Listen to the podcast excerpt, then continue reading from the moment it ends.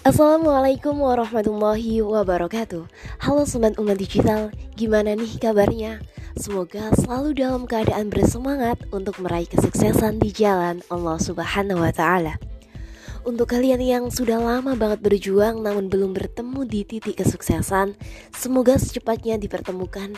Dan untuk kalian yang sudah berada di titik kesuksesan, jangan lupa berdiam sejenak untuk bersyukur agar suksesmu semakin ditambah. Kesuksesan yang instan tidak menjadi hal yang mustahil.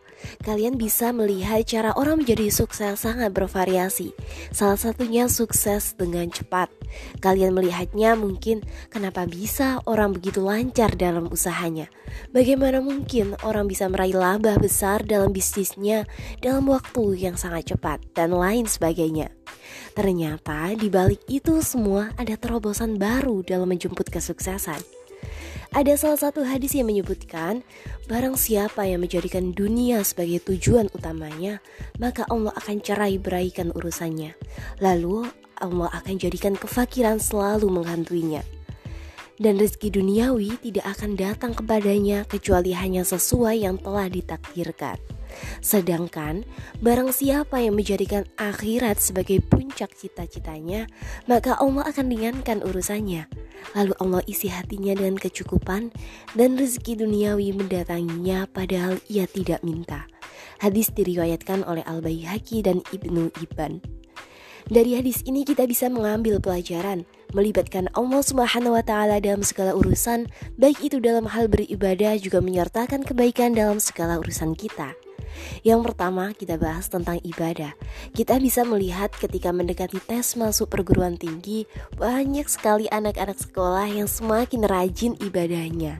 Entah itu ada amalan sunnah maupun menjalankan amalan wajibnya.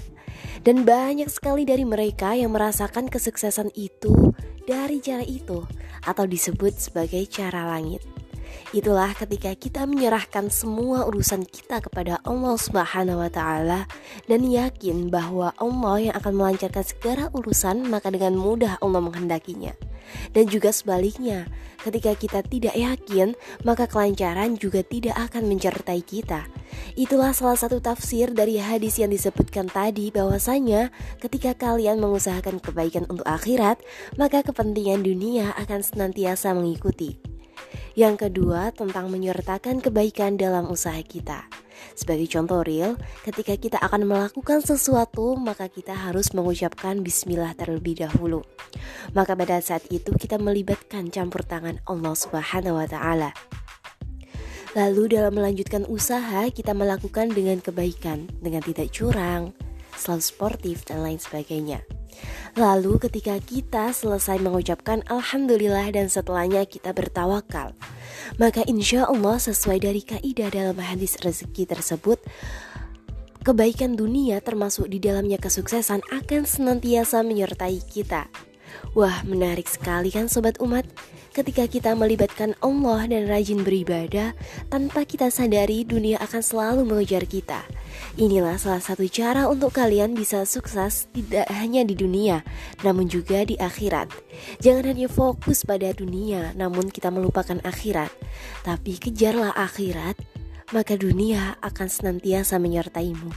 Maka kesuksesan dunia akan senantiasa mengikutimu Maka jangan lupa untuk memperbaiki ibadah kita, kebaikan-kebaikan kita, dan juga berserah diri kepada Allah Subhanahu wa Ta'ala.